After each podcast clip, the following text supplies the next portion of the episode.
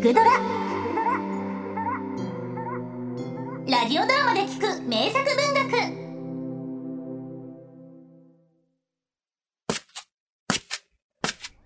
私は探偵小説のネタに詰まるとよく上野界隈を散策する。その日も閉園近い動物園の猿の檻の前に佇んでいた。猿ってやつは人真似が好きですよね。その長髪の青年は私を見ると話しかけてきた。平日のこんな時間にぶらついているということは定職に就かぬいわゆる私の苦手な高等遊民というやつだろうか。ちょっと面白い実験をお目にかけましょうか。そう言うと青年は手にしていた小枝を檻の中に投げたそうして自分も同じような枝を手に持ち自分の首のあたりを叩き始めた。そうだ。いいぞいいぞ。するとどうだろう。猿は手にしていた小枝で自分の首を叩き始めたではないか。どうです？枝だからいいけれどこれが刃物だったらあの小猿は織田仏ですよしかし奴らの人真似は抗えぬ習性。命に関わると分かっていても真似せずにはいられないのです。失礼だがあまりいい趣味とは言えないようだがね。私は多少不愉快にもなりその青年を司祭に見た。青白い不健康そうな顔色をした男だ。あまり人好きのするタイプではない。でもね特殊な状況のもとでは人間だって人真似をせずにはいられないものなんですよ。乱歩先生。私を知っているのかね？これでも愛読者の端くれですよ。もっとも最近少々スランプではないですか？図星だったので私はますます不快になった。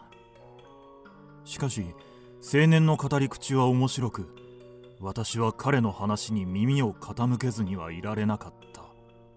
よかったらそこのベンチでお話ししませんか？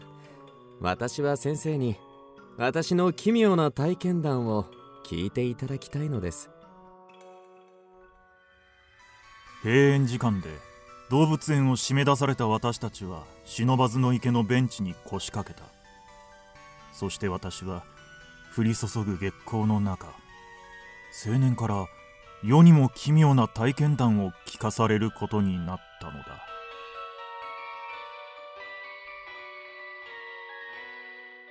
江戸川乱歩作メラ博士の不思議な犯罪。なんだって？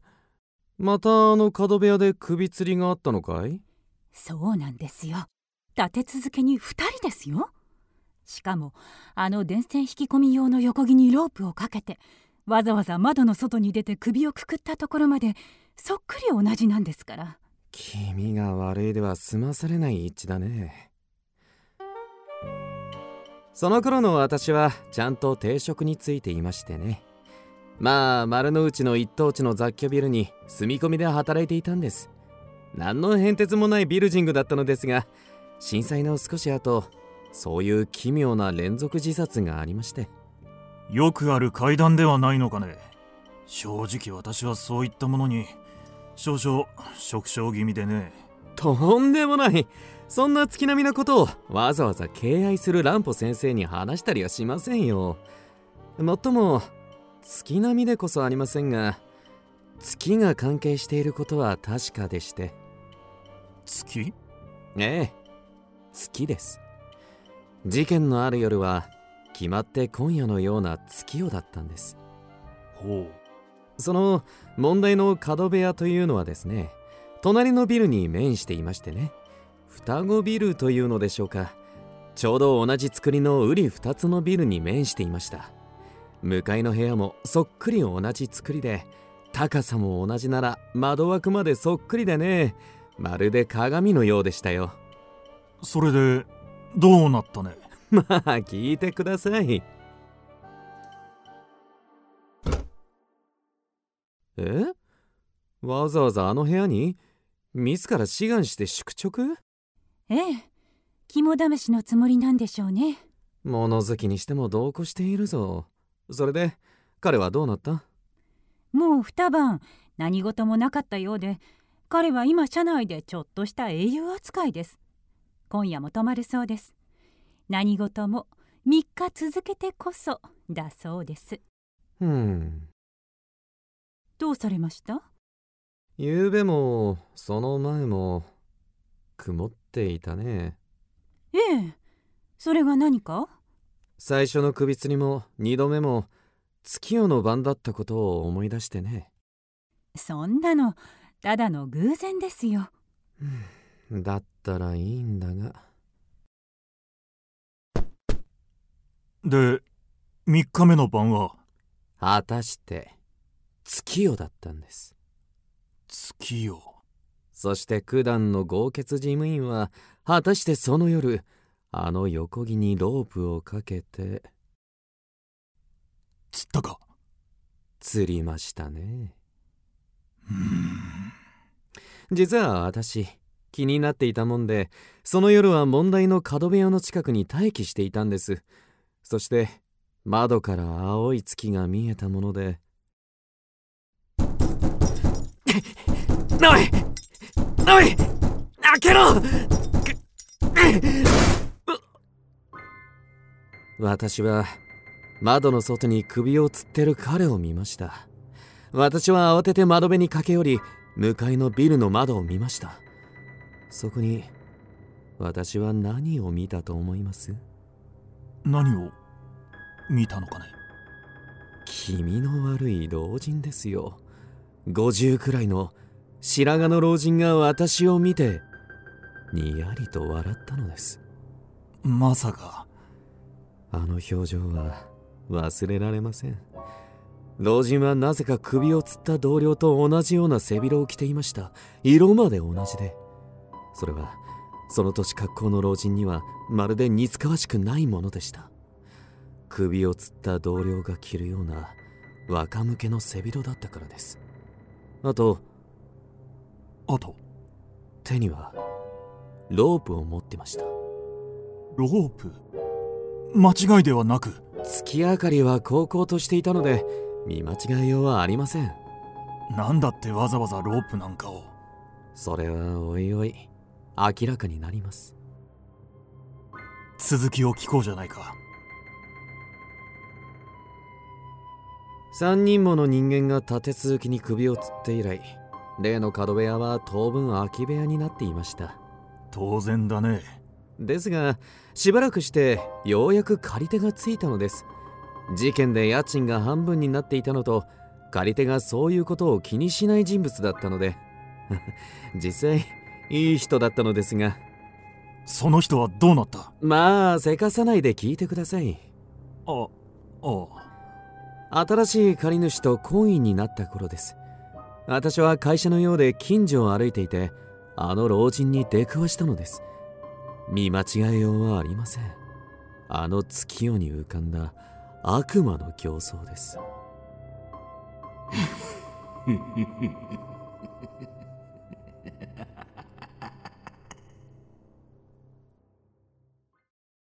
彼は不気味に笑いながらそのビルへと消えました。ビルの看板にはこう書かれていました。メラ眼科医学博士メラ良斎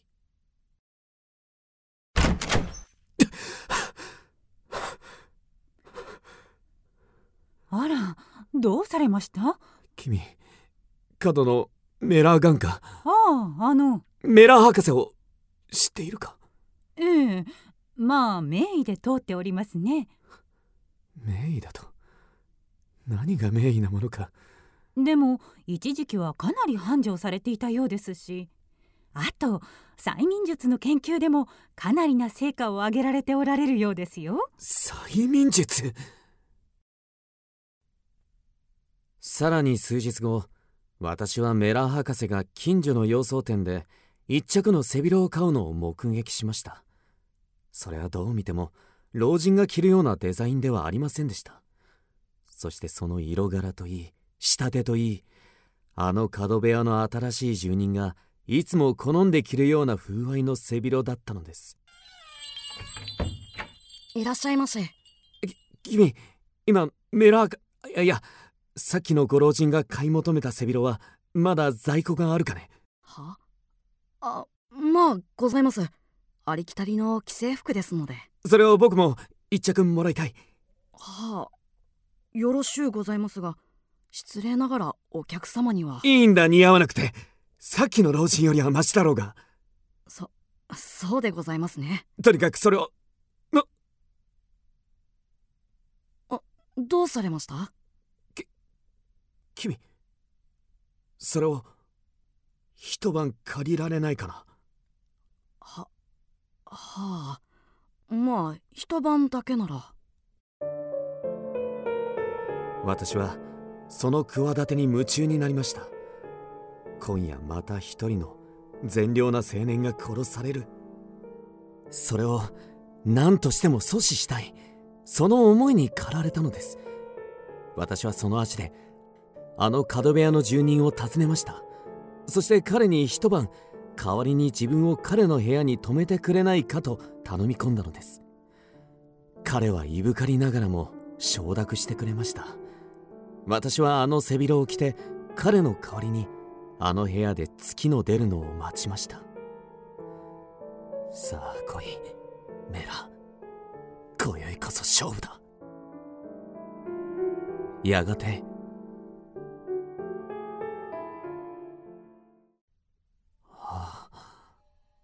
なんて綺麗な月夜だろう。それはメラー博士との対決を前にした緊張感をも忘れさせるほどのものでした。やがて ああれあそこにいるのは？ああれは僕じゃないかああそうだ。こっちも窓を開けなきゃ。そうです。それは月光の助けを借りた鏡の催眠術だったのです。そうだ。それでいい。お前はもう私の術中にいる。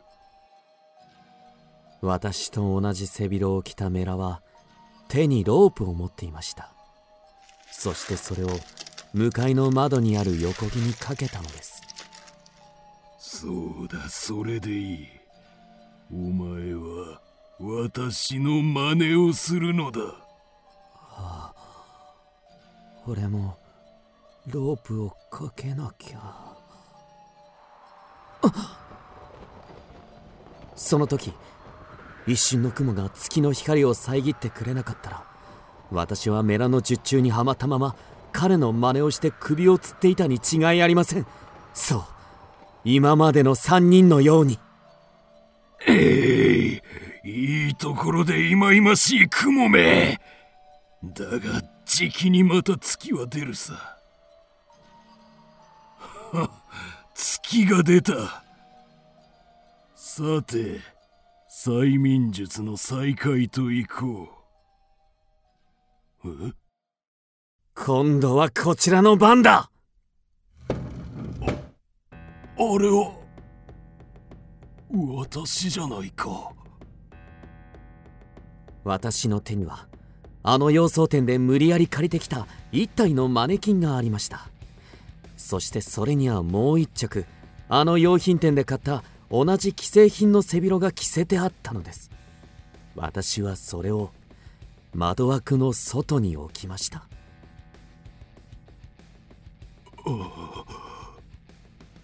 私も外に出なければ。メラの両足が窓枠の外に出たのを確認すると私は思い知れメラ私は勢いよくマネキンの背中を突き飛ばしたのです。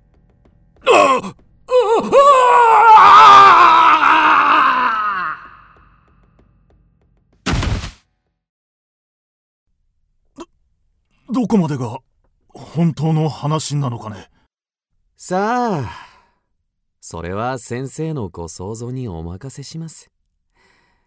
ただ一つ言えることは月の光には魔法があるということですよ。そして月光の魔法の中では人は愚かな猿のように目の前にいるものの真似をしてしまう。恐ろしいですね。それじゃあ先生ここらで私は失礼します。またどこかで。私は月夜に消えていく彼の背中をただ見送るしかなかった。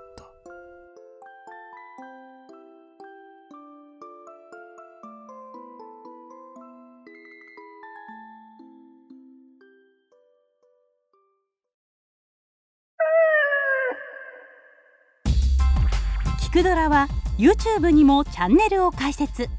チャンネル登録お待ちしています。そして Twitter で独り言をつぶやいています。詳しくは公式サイトから。どうぞ。